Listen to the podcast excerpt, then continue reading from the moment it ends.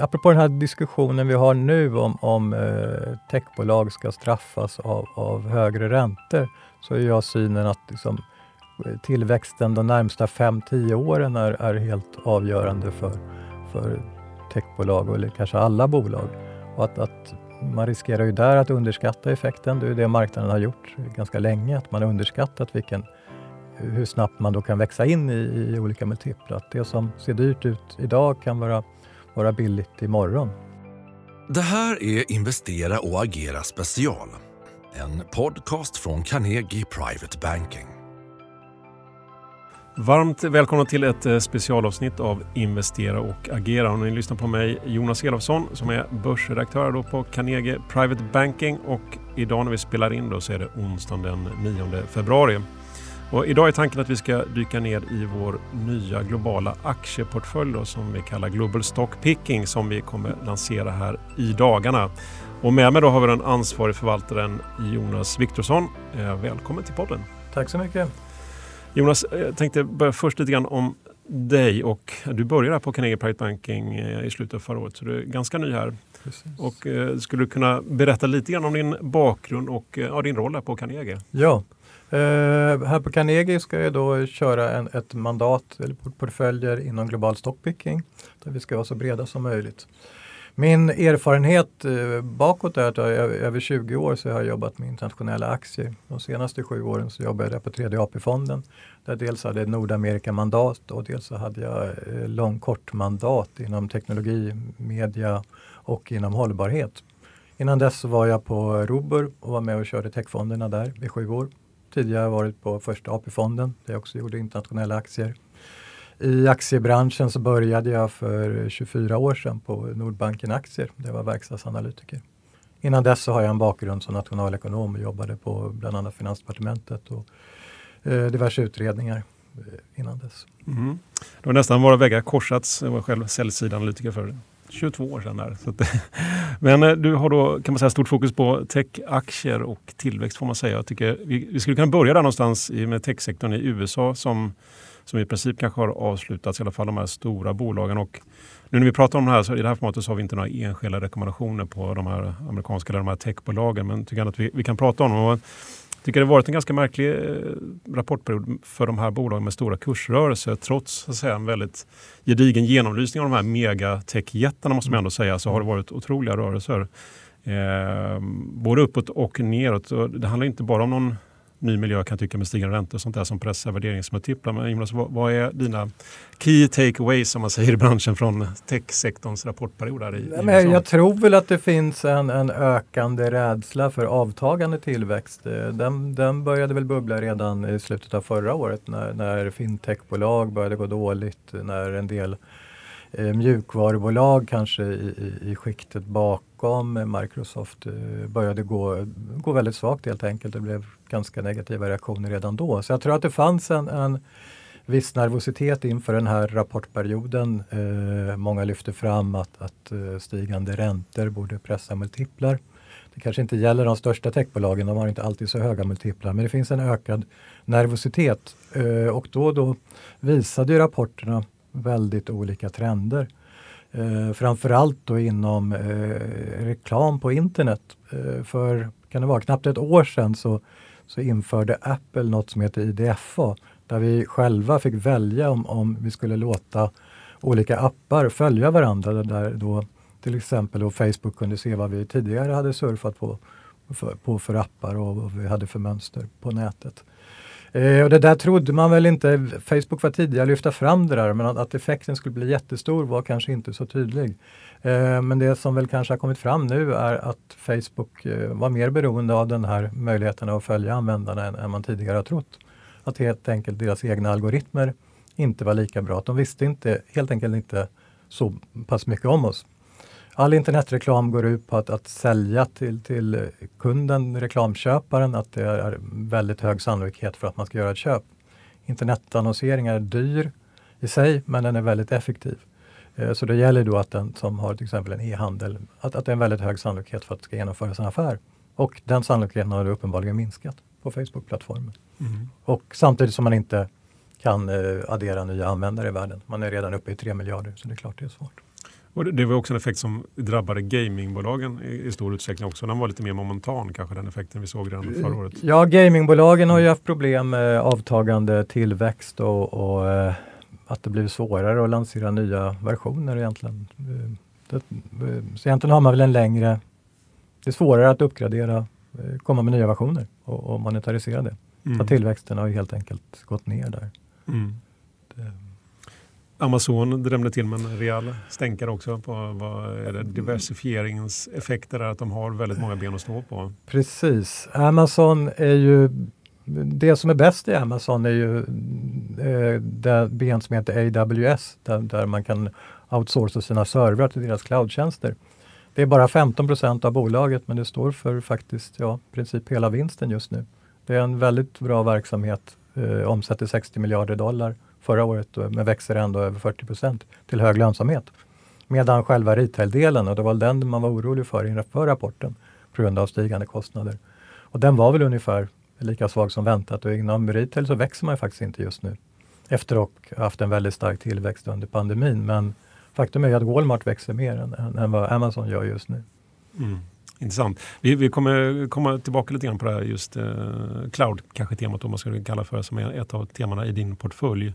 Jag tror att vi kanske eh, går in på dagens samtalsämne då, som ändå är Global Stock Picking som den här globala aktieportföljen. Varför, varför startar eh, Carnegie en sån här portfölj?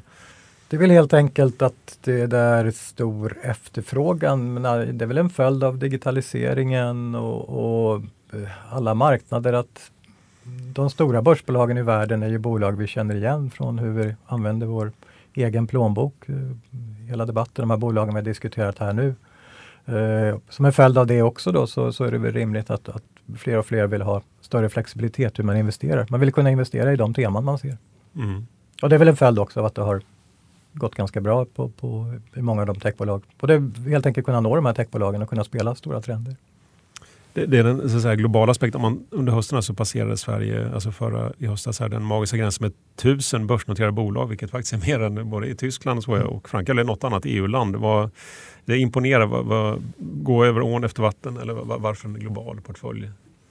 Uh, ja men det är väl Sverige är väl en del av det globala också så att vi har väl våra uh, styrkebolag i Sverige så att, att, det innebär ju inte att man behöver välja bort Sverige bara för att man är global. Men, men uh, Sverige är ju, det är ju många, vi kom in på gaming, Sverige har ju inte hela, vi har inte så många cloudbolag, vi har inte så många halvledarbolag. Eh, på det sättet att investera. Så att, att det blir ju en, en, egen inriktning på Sverige mm. jämfört. Börserna har... Uh, ja, Sverige är ju liksom i första hand en industri och en finansbörs om man tittar på totala börsen. Medan New York är en, en, en techbörs.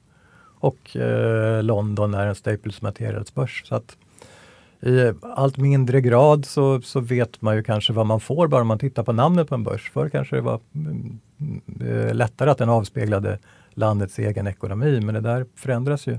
Det är också med att våra plånböcker har förändrats. Och hela branscher har flyttat. Hela, vi var inne på mediebranschen och reklambranschen. De största mediebolagen i Sverige intäktsmässigt är väl rimligen Facebook och Google också. De har ju tagit eh, reklambranschen. Mm. Vi ser hur eh, Nent går utomlands.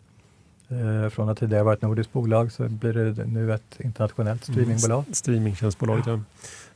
Vi tittar mycket västerut, så om vi tittar på Asienbörsen, är det något, någon börs där som sticker ut sektormässigt? Tycker du? Ja, det som är kanske mest speciellt är väl Kina då på, på A-listesidan. Om, om, eh, på elbilsidan så allt vad gäller batterier, inte allt, men mycket vad gäller batterier och underleverantörer och även eh, ledande elbilsbolag kinesiska är eh, listade på den kinesiska A-listan och svåra att investera i utifrån. Mm. sen är ju Korea har ju sina stora bolag, det är några få stora, men, men eh, det är väl de som sticker ut på, på området så. Som sticker ut på radarna. Du, du har mm. jobbat med globala aktier i, i ja, minst 20 år här som du berättade om tidigare. Vad, vad, vad är din syn på aktier och vad, vad, vad, är, vad är det du tycker driver aktier? Nej men jag har ju väldigt eh, stark syn att det är, är efterfrågan, liksom strukturomvandlingen och, och vilka branscher som växer, vilka tjänster som växer. Eh, det kommer också påverka börsen eh, framöver. De, de eh, eh industrier som är stora om, om 20 år kommer också vara de stora, stora eh, börsbolagen. Jag, jag tycker väl det är lite liksom, mycket fokus på de amerikanska techbolagen som att det är något speciellt annorlunda än någonting annat. De har helt enkelt nått en väldigt stor del av världens konsumenter och lyckats få ut ganska mycket pengar per användare. Och då blir det eh, stor omsättning, stora vinster och eh, sen då stora bolag. Det är svårare för till exempel någon i konsumentvarubranschen att, att få ut samma summor per användare och månad som Apple och Google och Facebook har fått. Mm. Så, och, och, i grunden så mm. tror jag att det är väldigt starkt. Det har ju varit under 20 år, väl haft några svackor, men att det är teknologi i någon mening, att, att eh, mjukvara och eh, halvledare, elektroniken bakom, blir en allt större del av, av förädlingsvärdet. Det är ju det som händer i elbilar nu också, att det blir mer som, som, som rullande techvaror än, än, än, traditionella bilar. Så den trenden tror jag fortsätter. Vi ser det nu i finans med hela diskussionen om fintech och det är ju, hela finanssektorn är ju en, en ett stort sätt att uh, hantera datorer på, på effektivaste sätt. Sen kommer väl, eh, som våra, våra sektorer var på börsen, är ju mer eh, de gör vi om. Det är ett sätt för att, att underlätta för investerare att kunna kategorisera saker. Vissa branscher försvinner ju och då gör man om eh, branscherna helt enkelt. Och då tar man ju från techindustrin och, och stoppar in dem där. Till exempel som man gjorde med kommunikationssektorn där Facebook och Google är idag medan till de traditionella teleoperatörerna är, är ganska små. Mm. Så kan vi gå in lite mer också på hur, din, hur ser din så säga, investeringsprocess ut här och när du ska hitta dina bolag till portföljen? Jag letar ju för att få en, en stabilitet i, i eh, vad jag ser framöver, stabilitet i, i, tillväxt och så, så letar jag efter grundläggande teman. Eh, det ska vara saker som, som verkligen händer. Aktiemarknaden är ibland väldigt snabb på, på att, att, att, eh, ta ett tema som borde vara aktuellt men som inte är investeringsbart. Men det är väldigt viktigt för mig att, att ett tema är investeringsbart, att det faktiskt finns eh, någon omsättning, eller i alla fall väldigt nära en omsättning och att det finns bolag som har tydlig exponering mot det här. Annars så kan det hamna snett. Och sen tycker jag det är väldigt viktigt eh, att eh, hitta var i det led av näringskedjan som får bäst utväxling på det här temat. Det behöver inte alltid vara det bolag som, som är, är mest känt i slutet av kedjan. Det behöver inte vara en biltillverkare utan det kan vara längre bak i kedjan. Eh, det kan ju vara batterier eller kanske framförallt då halvledare, eh, elektroniken. Som jag själv eh, följt halvledare väldigt länge och det är ju en, en sektor som, som det finns skepsis till men elektronikinnehållet växer hela tiden i, i produkter. De här bolagen är, är väldigt starka och marginalutvecklingen har över tiden varit väldigt god. Så att de har ju Eh, över tiden ofta slagit sina kunder i tillväxt. Sen ställer jag, stämmer jag av den här synen mot marknaden och mina förväntningar mot marknaden om, om jag är mer eller mindre eh, optimistisk. Och sen leder det här fram i ett, ett aktieurval och en, en portfölj som jag sen då analyserar. Eh, om man har en, en stockpicking-portfölj som, som det blir här så blir den koncentrerad på långsidan. Och det kanske inte är så många bolag på kortsidan som har så omedelbar effekt. Men då gäller det att analysera hur eh, många bolag ihop, om, om jag har aggregerade stilar i många bolag, sektorslagsidor eller andra karaktäristika som, som jag måste tänka på. Jag vill också ha någon balans i portföljen. Jag vill ha en del hedgar inom andra områden. Liksom de, de bästa värdebolagen helt enkelt för att kunna komplettera det jag, i och med att jag alltid mer eller mindre kommer att ha en tilt mot tillväxt och att marknadens syn kommer att variera på den. Mm. Sen kommer det här fram i en portfölj och sen mitt, mitt huvudsakliga utvärderingsmönster är om, om att stämma av om, om Stämmer mina teman, växer bolagen som det var tänkt, har marginaler utvecklats åt det sätt som jag hade tänkt. Mm. Ja, det är intressant. Väl, väl genomgången process där. På vad, men hur viktigt är värderingsmomentet i, i den här processen som kommer, vad jag förstår, ganska sent? Ja, det där är ju en kombination. Jag har ju en, en eh, Eh, apropå den här diskussionen vi har nu om, om eh, techbolag ska straffas av, av högre räntor, så är jag synen att liksom, eh, tillväxten de närmsta 5-10 åren är, är helt avgörande för, för techbolag eller kanske alla bolag. Och att, att man riskerar ju där att underskatta effekten. Det är det marknaden har gjort ganska länge, att man har underskattat vilken, hur snabbt man då kan växa in i, i olika multiplar. Att det som ser dyrt ut idag kan vara, vara billigt imorgon. Man tittar, man går tillbaks fem år och tittar. och, om man skulle 2016 ha vetat vinsten Microsoft fick förra året eh, och lagt in den i sina prognoser, då handlar den på P5 eh, 2016. Så att, eh, och det, det är ju det många techbolag under, som Google har väl vuxit i, hur länge har de varit noterade? 15 år. Eh, har man 20-30 tillväxt under 15 år så blir det väldigt stora tal. Och då blir en multipel väldigt låg över tiden. Är, är det någon speciella värderingsmått som du har som favorit när du tittar då, eller den traditionella P-tal? Eh, som en bara sådär grov mm. grund för att screena så tittar jag väl på P-tal men i grund när jag gräver djupare så brukar jag ställa eh, bolagsvärdet inklusive skulder mot eh, EB, det som heter ebitda, det vill säga rörelsevinst eh, före avskrivningar och jämföra det med capex. Då. Eh, så att man får ett mer kassaflödesliknande mått och sen ställer jag det mot hur, hur det värderas idag. För att eh, capex mot avskrivningar kan göra rätt stora skillnader också mm. framöver. Du nämnde också vikten av så att säga, var i näringskedjan man, man får bäst utväxling. Alltså kan du, kanske, hur tänker du där? Vad, du, vad har du lärt dig genom åren antar jag? Liksom det här med att kanske gå lite mer vertikalt för att hitta lite djup och bredd där. Vad, har du lite mer att Ja, den där är ju som intressant just nu. Vi diskuterar de stora techbolagen, hur de går på börsen. Netflix och Facebook var ju de som kom med, med eh, som besvikelser. Men de fortsätter ju att växa och investera. Eh, Facebook kanske inte växer så mycket mer, men de investerar ju väldigt mycket. Och det är väl en anledning till också att aktien går dåligt, att de investerar väldigt mycket i det här som heter metaverse. Eh, utan att egentligen kunna eh, jag tror inte investerare känner en jättestor övertygelse om hur det där ska översättas i vinster. Men det man vet är att det blir stora investeringar. Samtidigt har vi väldigt stora investeringar också då från de här cloudspelarna, AWS, Amazon. Och eh, de stora vinnarna på det här är ju de som gör halvledarna, de som gör de grafiska processorerna och de andra processorerna som används i, för att köra servrar. Så det är ju AMD, Nvidia Eh, och Intel har dessutom varit en relativ förlorare där, men de stora vinnarna på på cloudet har väl egentligen varit AMD och Nvidia. Om vi kanske ska gå in på några av dina vi kallar för favoritteman, eller i alla fall några av teman du har. Cloud, alltså molntjänster då, där datacenter flyttar till molnet kan man väl säga lite kortfattat. Det är en av dem som du lyfter fram. Då. Jag tittade faktiskt eh, innan vi hoppar in här på att det är verkligen en sektor som sticker ut med rejäl tillväxt. Om man tittar på Microsofts del, eh, Azure, mm. de, mm. Eh, växte med 46 procent. Amazon Web Services som du nämnde i inledningen, där, 39 procent och Google Cloud har ju också 45 procent. Det är enorma tal, men mm. det är det ganska stora från början också. Vad, vad är det som driver liksom sektorn nu? Ja, det är fascinerande att de fortsätter eller till och med accelererar tillväxten eh, trots att de nu är stora verksamheter. Och det är väl en, en jag tror att det är väl kanske efter pandemin eller att vi kommer till vi har diskuterat molnet så länge, många bolag vet nu vad det är, känner en ökad säkerhet i att, att lägga ut sina tjänster på, på, på Amazon eller Microsoft eller Google.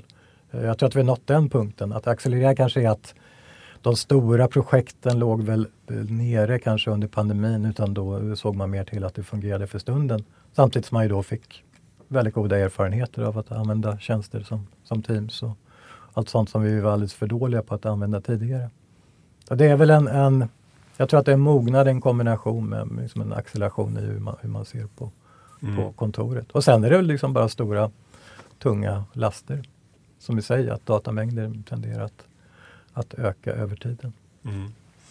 Extra imponerande är ju någonstans kanske Microsoft som ja, de nyttjar väl sin stora så att säga, kundbas där, x antal hundra miljoner antar jag företagskunder och allt det här. Men och det, det, det, är ändå liksom ett, ett, bol, ett, bolag som du, då, ska man med att, som du har då, ett av de större innehaven i din mm. portfölj. Mm. Och jag tittar lite grann på det. Jag själv återkommande publicerat egentligen tabeller över världens största bolag om man tittar under liksom decennier för decennier och ser mm. vad det varit för olika teman. Och det roliga är att Microsoft är ju verkligen ett sånt bolag som har antingen varit i toppen eller bland de högsta om man tittar tillbaka så långt som 90-talet där. Mm.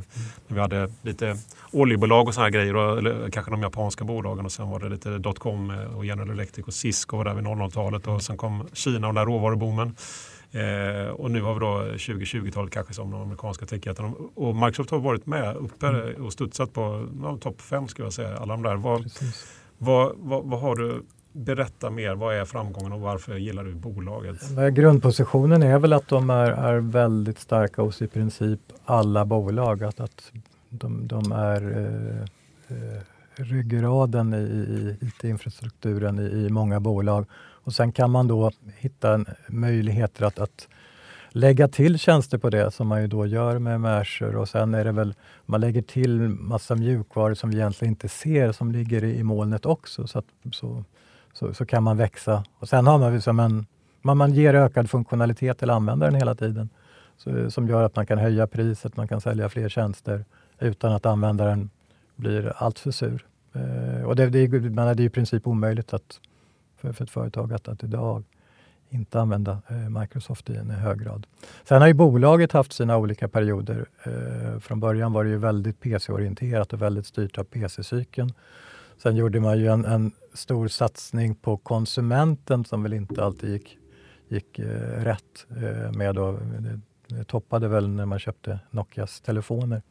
Eh, och då värderades ju aktien väldigt dåligt eh, också. Då, då var man ju mer orolig för att det kom andra andra mjukvaror som ersatte eh, Microsoft mjukvaror och att de här investeringarna inte skulle leda rätt. Men sen så fick man en ny VD med Satya Nadella och han gjorde en, en satsning på cloudet som har dels varit väldigt lyckad i sig utan att behöva ha så stora negativa effekter på bolaget i övrigt, vilket ju ofta kan vara problemet när ett moget bolag ska eh, slå sig in på det nya, att, att man har en, en, en verksamhet som tappar och en som vinner. Men man har lyckats bygga på alla områden. Och det är ju, titta på storleken, liksom, många av de andra mjukvarubolag som, som vi diskuterar och ser som stora, eh, Adobe och, och, Salesforce, de är ju väldigt små i förhållande till Microsoft. Mm. Eh, man ska nästan kategorisera som ett nästan lite defensivt tillväxtcase, eller hur ska man? Hur ska man ja, men många investerare, kanske framförallt pensionsfonder, letar ju alternativa investeringar med olika former av fysisk infrastruktur och jag tycker väl det här liksom den bästa infrastruktur, stabilaste infrastruktur som finns. Eh, mm. Det är otroligt svårt att, ersätta den eh, för något bolag. Och den är inflationsskyddad för de har möjlighet att höja priserna hela tiden också. Så att, nej, jag, jag, som det, jag har svårt att hitta något defensivare här. Eh, vi, vi, vi har precis släppt en strategirapport också där vi eh, hade eh, ett av våra teman då är batterier kan man säga. Och, vi pratar om det idag på vår presentation här som jag hade tidigare idag på, Carnegie Hall. Och, då kommer man lätt in på det här med elbilar också som är väl annan, ett av dina så att säga, tematiska investeringar möjligen kanske. Men vad, det har ju varit ett otroligt race i sektorn måste man ändå säga. Uh, upp och kanske delvis lite ner. Man har, har tåget redan gått här och jag tänker liksom på Tesla som en otrolig aktie och bolag. Kan du, vad, vad, vad är din syn på Tesla? Nej, men, eh, elbilar i sig växte ju över 100 procent i förra året, förra året. Tesla växte väl runt 70 procent, men det var ju även i Kina, den kinesiska marknaden gick mycket bättre än väntat. Nej, vi är ju början i, början i, i i penetrationscykeln här skulle jag säga, elbilar. Det är ju, det har bara kommit några procent i, i, i marknadspenetration. Eh, så Tesla i, sig är ju väldigt eh, fascinerande hur de kan växa så pass starkt, framförallt växa så starkt när det är sådana begränsningar på, på eh, tillgången på komponenter. när vanliga bilbolag har, har svårt att få ihop ett normalt kvartal så, så kan Tesla växa 70 procent. När de beklagar sig att ändå de inte får alla komponenter de behöver i år som de skulle vilja ha. de skulle kunna växa mer, men då säger de att då kan vi växa 50 procent. Eh, och det är ju en otrolig siffra. Och ändå tjäna pengar också. Och ändå tjäna mm. pengar. Mm. Eh, det är ju det mest imponerande med, med, Tesla och det har väl med hela plattformen att göra. Att, att man eh, redan tjänar mer pengar än, än vad, eller har, har bättre rörelsemarginaler än vad BMW faktiskt haft i något kvartal. Och man förväntas ju nu gå om de stora till, andra stora tillverkare i lönsamhet. Och det är också då innan de har kört igång sina nya stora fabriker som, som man tror kommer kunna effektivisera. De har en ny battericell Eh, som de introducerar i år som de själva säger ska sänka kostnaderna med, med 50 procent. Och det där är väldigt viktigt för att, att priserna på batterimetallerna har gått upp väldigt mycket eh, på senare tid. Så att kunna göra det med effektivitet. Ja, det är bara Eh, det är jätteintressant att lyssna på ett, ett konferenssamtal efter rapport från Volkswagen för de pratar självmant väldigt mycket om, om Tesla och hur oroliga de är att de är effektiva på produktion redan innan de har kört igång sin tyska fabrik. Och de lyfter själva också fram att eh, Tesla tjänar de här pengarna trots att de betalar tullar i Europa idag. Sen har de ju lite hjälp av, av subventioner och så förstås i liksom hela elbilsmarknaden. Men de, det är ju snarare så att, att känslan är att, att, nu är det ett efterfrågetryck som elbilar. Det är, inte, det är inte framreglerat. Det är inte det som driver det. Och sen slående hur alla andra traditionella elbilstillverkare pratar om vad de ska göra. De har kanske inte alltid kommit så långt idag, men ambitionerna är jättehöga. Till exempel GM har, har eh, färdiga planer för att bygga fyra batterifabriker i, i, i USA utan att då nästan sälja några elbilar alls. Så det är en bekräftelse. Så jag tror bilbranschen ligger före nästan konsumenten i, i omställningen. Att de är, är väldigt inne på att det här ska ske.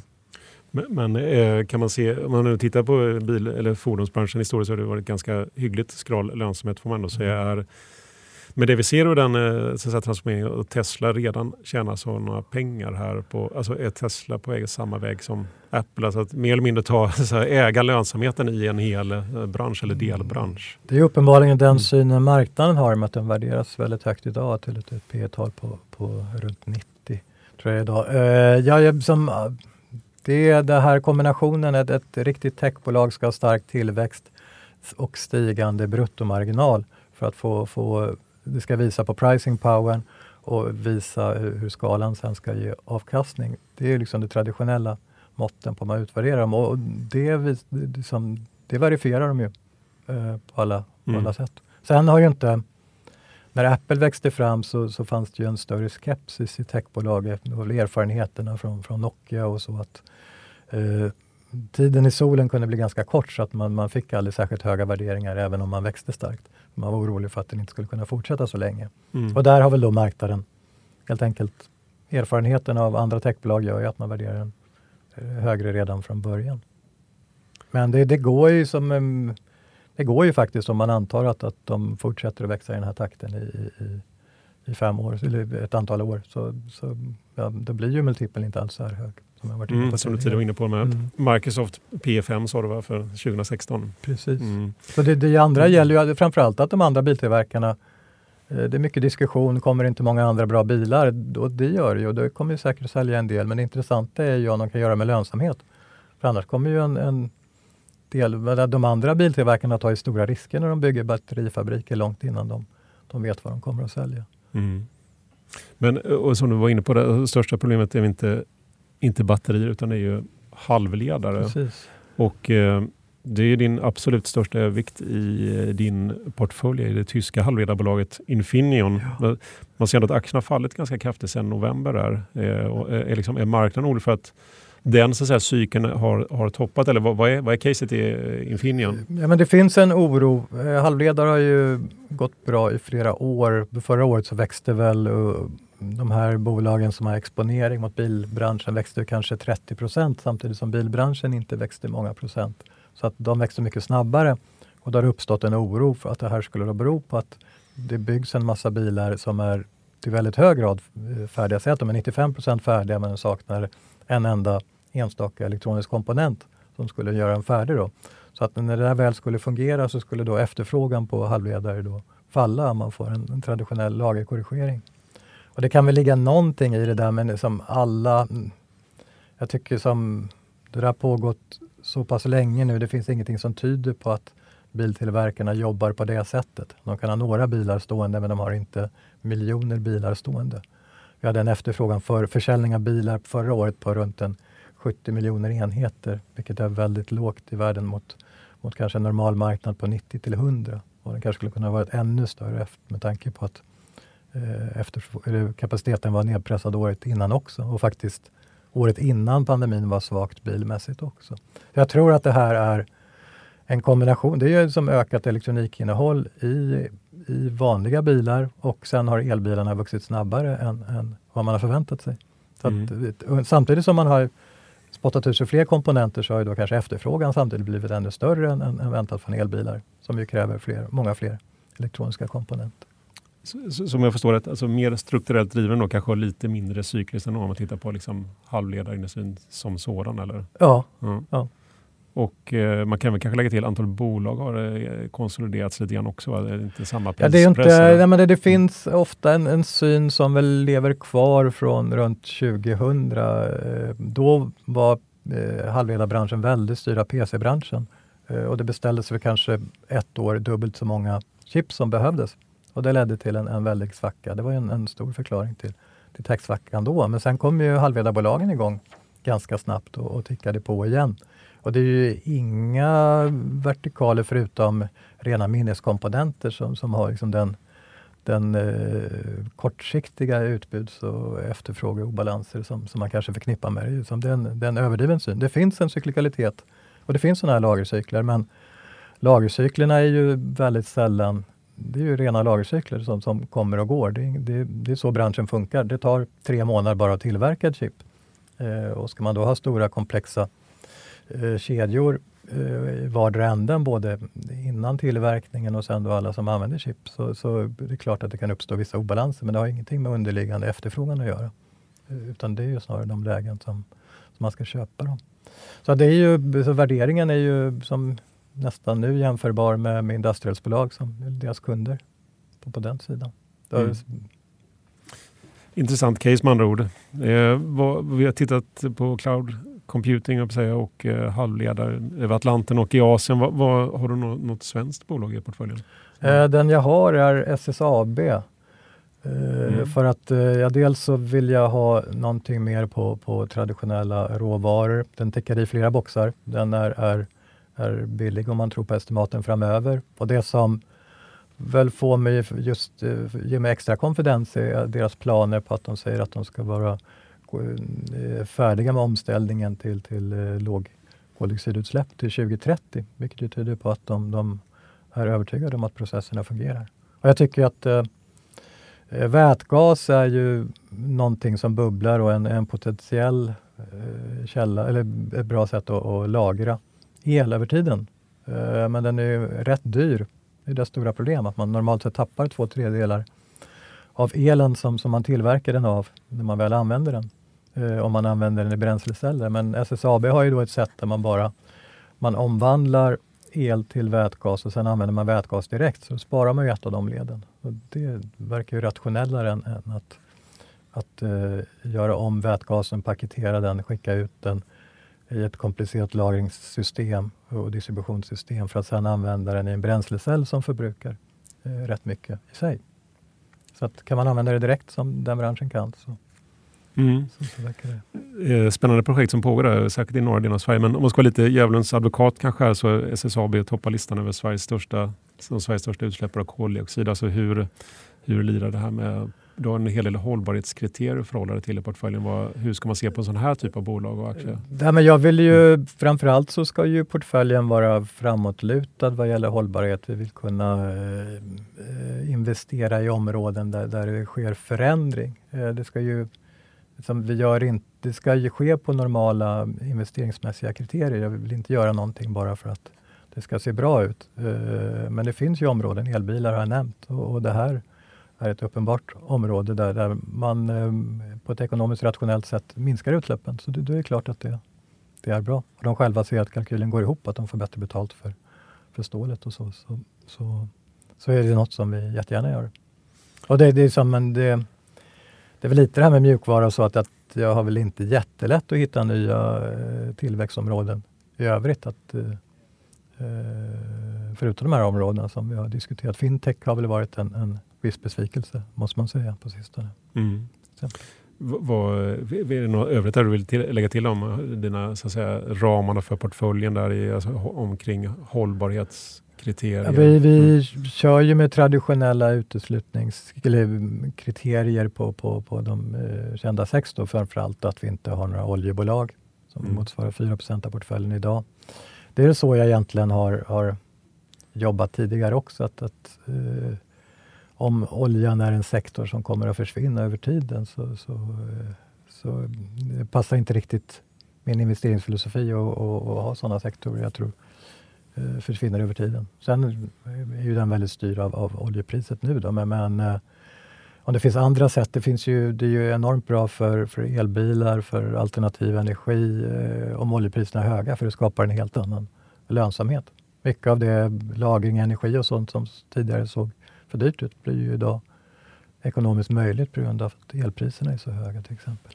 Mm. Så att, det, det, att spela omvandlingen är ju det liksom huvudsättet att, att göra det. Mm, lagring och transmissionen är så säga, nästa steg då i energiomställningen där som du också har en del inslag av i portföljen som vi inte tar upp här. Då. Vad, vad, några övrigt du skulle vilja, tänkte vi närma oss slutet på samtalet här, förlåt.